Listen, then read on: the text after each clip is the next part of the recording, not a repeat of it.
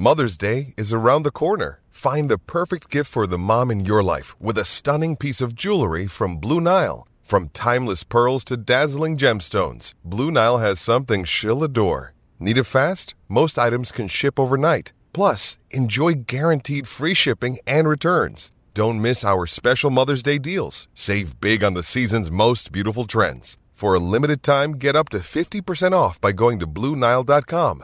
That's BlueNile.com. Another day is here, and you're ready for it. What to wear? Check. Breakfast, lunch, and dinner? Check. Planning for what's next and how to save for it? That's where Bank of America can help. For your financial to dos, Bank of America has experts ready to help get you closer to your goals. Get started at one of our local financial centers or 24-7 in our mobile banking app. Find a location near you at bankofamerica.com slash talk to us. What would you like the power to do? Mobile banking requires downloading the app and is only available for select devices. Message and data rates may apply. Bank of America and a member FDIC. It is Thursday, April 21st, 2022. This is a special quick hit episode of Pro Football Network's premier fantasy football podcast. I'm your host, BJ Rudell. Um, we've been doing these quick hit episodes, uh, sometimes talking about a player or players, sometimes uh, some research angle. This is the off season. I know some of you listening are uh, some of the hardcore, diehard fantasy managers. Uh, I know some of you by name. Uh, you've been uh, engaging with me, and I've been engaging with you for some years now. And you know that not a lot of people are listening at this time of year. This is a time when most people are tuned out of fantasy. There's the dynasty people, but let's be real. Um, before the NFL draft, uh, in most leagues, there's not a lot of activity, even in dynasty leagues, uh, after early January. And uh, in many leagues, uh, nothing really happens until July or even August when, when the commissioner will send uh, an email um, and say, uh, hey, we got to figure this out. Who's in? So, you know, there's all different degrees of intensity with uh, fantasy leagues. Anyone who's listening to this now uh, fits into the category of pretty intense fantasy manager. And so, what I've been trying to do uh, over the past couple months is occasionally uh, uh, share a little bit of a window into some of the research that I've been doing this off season because Pro Football Network is going to be offering um, a lot of this research, um, actionable, quantitative, predictive analysis um, to uh, community members uh, later this year. And uh, it's going to be subscription based um, but not prohibitively subscription based. So a lot of you have been giving me donations for years for rankings. These will go well beyond rankings uh, to really uh, using historical NFL data to uncover certain truths about uh, stats, about numbers, about production, and what we can learn from that in terms of probabilities of future production. And I've been talking about this for years uh, on social media. And I'll continue to talk about it on the podcast because it is a difference maker. Um, as I've shared before, I've used my own research and predictive analytics to win leagues, uh, specifically this past season, uh, when the decisions I made in the middle of the season to focus away from running back and towards uh, high producing wide receivers um, w- was the difference between losing and winning um, difference between finishing probably five and eight um, in the regular season and winning the title. Um, all because of the probabilities um, and knowing that at that point in the season, the value I had at running back was not going to get me the same value that was out there at wide receiver, except that running backs that I had were viewed higher in the market than some of those wide receivers. So I knew that I could get better value based on my research. Whereas my opponents felt the running backs were more valuable. That is the kind of competitive advantage that if we know what we're doing, not just what we read on some random website, and with all respect to random websites, There's a lot of great random websites out there, and Pro Football Network has fantastic fantasy content. But let's face it, just reporting the news is not enough. We need a little bit more to get a competitive advantage.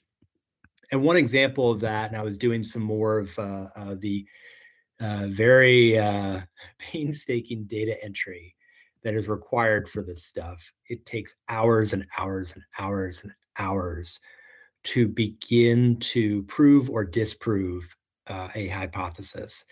And the more complex the hypothesis, the longer it takes. There's one spreadsheet I have, it's a series of spreadsheets about uh, average draft position and uh, production. And uh, I recently added age to the equation, kind of a new, just a whole new variable. Takes days and days of nighttime work, um, sometimes weeks of nighttime work to add one variable to everything that I've already created, which took months to create. And in fact, that spreadsheet collectively has taken two years, not continuously, but on and off for two years working on that spreadsheet. Um, there's another one that I worked on a little bit last night, and I've been uh, going back and forth on it because I'm trying to make sure that it says what I think it does say. And this is what I want to leave you with today. It's I'm fascinated by this idea of uh, uh, preseason average draft position. Let's take wide receivers, and I've brought this up before in social media, but I haven't had the data to back it up. And I wanted to see if the data backed up what I always thought. And what I thought was whenever I saw a team didn't have a top 50 wide receiver in average draft position, um, was that a mistake? Was the market uh, incorrectly devaluing one or more receivers on that team? And the best way to test that is to figure out well, how many uh, times have we seen a team not have a top 50 fantasy scorer uh, at wideout? Uh, how unusual is that? And then I thought, well, the top 50 is just kind of, uh, you know, no one cares about the 46th best wide receiver. Maybe as a, as a streamer in a deep league. But let's face it, I'm not looking at the 46th best wide receiver and saying, well, see, that guy has value because 46th best might be, uh, you know, eight points a game. That's not going to help a lot of managers. So I've been doing research on uh, essentially teams and players and top 40, 30, and 20 players at each of those uh, on each of those teams to see how frequently a team has not had a top 20 wide receiver, has not had a top 30 wide receiver, and has not had a top 40 wide receiver, just to get a sense of the probabilities going into a season. So, for example, last year, Kenny Golladay was the best Giants wide receiver in fantasy, but he was also um, uh, awful uh, in terms of his total production on a per game basis. It wasn't much better. Um, but he was the 79th best wide receiver. He was the best Giants receiver. It was the second worst showing by a team's number one fantasy wide receiver um, in the years that I've been uh, researching this so far. It goes back many years. Um, the worst that I found was the Browns um, back in 2017. The best receiver, Rashard Higgins, was the 88th best receiver. In most cases, in most cases, um, the very worst best receiver is finishing in the top 40. Um, and in almost most cases, I would say a little more than two thirds of the time, uh, the best receiver on a team is finishing no worse than in the top 30 wideouts. So we know inherently just from this data that I'm pulling together, and I'm just talking about wideouts and I'm just talking about a snippet of this research. There's a lot more to uncover and a lot more that I could share, but I'm gonna I'm gonna wrap it up now and say when you encounter an average draft position rankings, let's say of wide receivers, and I've done this for all the positions, but let's say for wide receivers, and you see that no one on a certain team is listed in the top 30, you have to ask yourself has the market missed something? you know, is is the next Brandin Cooks waiting to break out? Um, if if no giant receiver is ranked in the top 30 this coming season, which is very likely, is the market missing something? Is the market just assuming that the Giants will continue to lag in that area, or will the Giants adjust based on what happened last season and decide to feed their best and brightest stars, Kenny Golladay and Kadarius Toney? I think the latter is more likely. I think teams generally adjust. The data that I see suggests that when a team has no clear number one and uh, they are lagging in this area and no one finishes in the top 50 at wide receiver, there is a rebound effect. There is a shift that happens.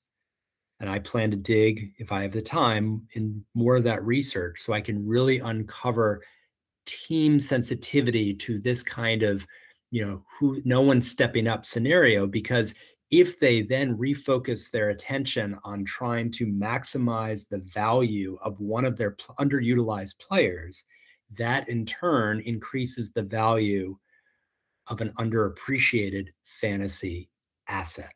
And that's what we're looking for. We're looking for opportunities where the market is making a mistake valuing a player because we know historically those players are likely to do better than the market thinks.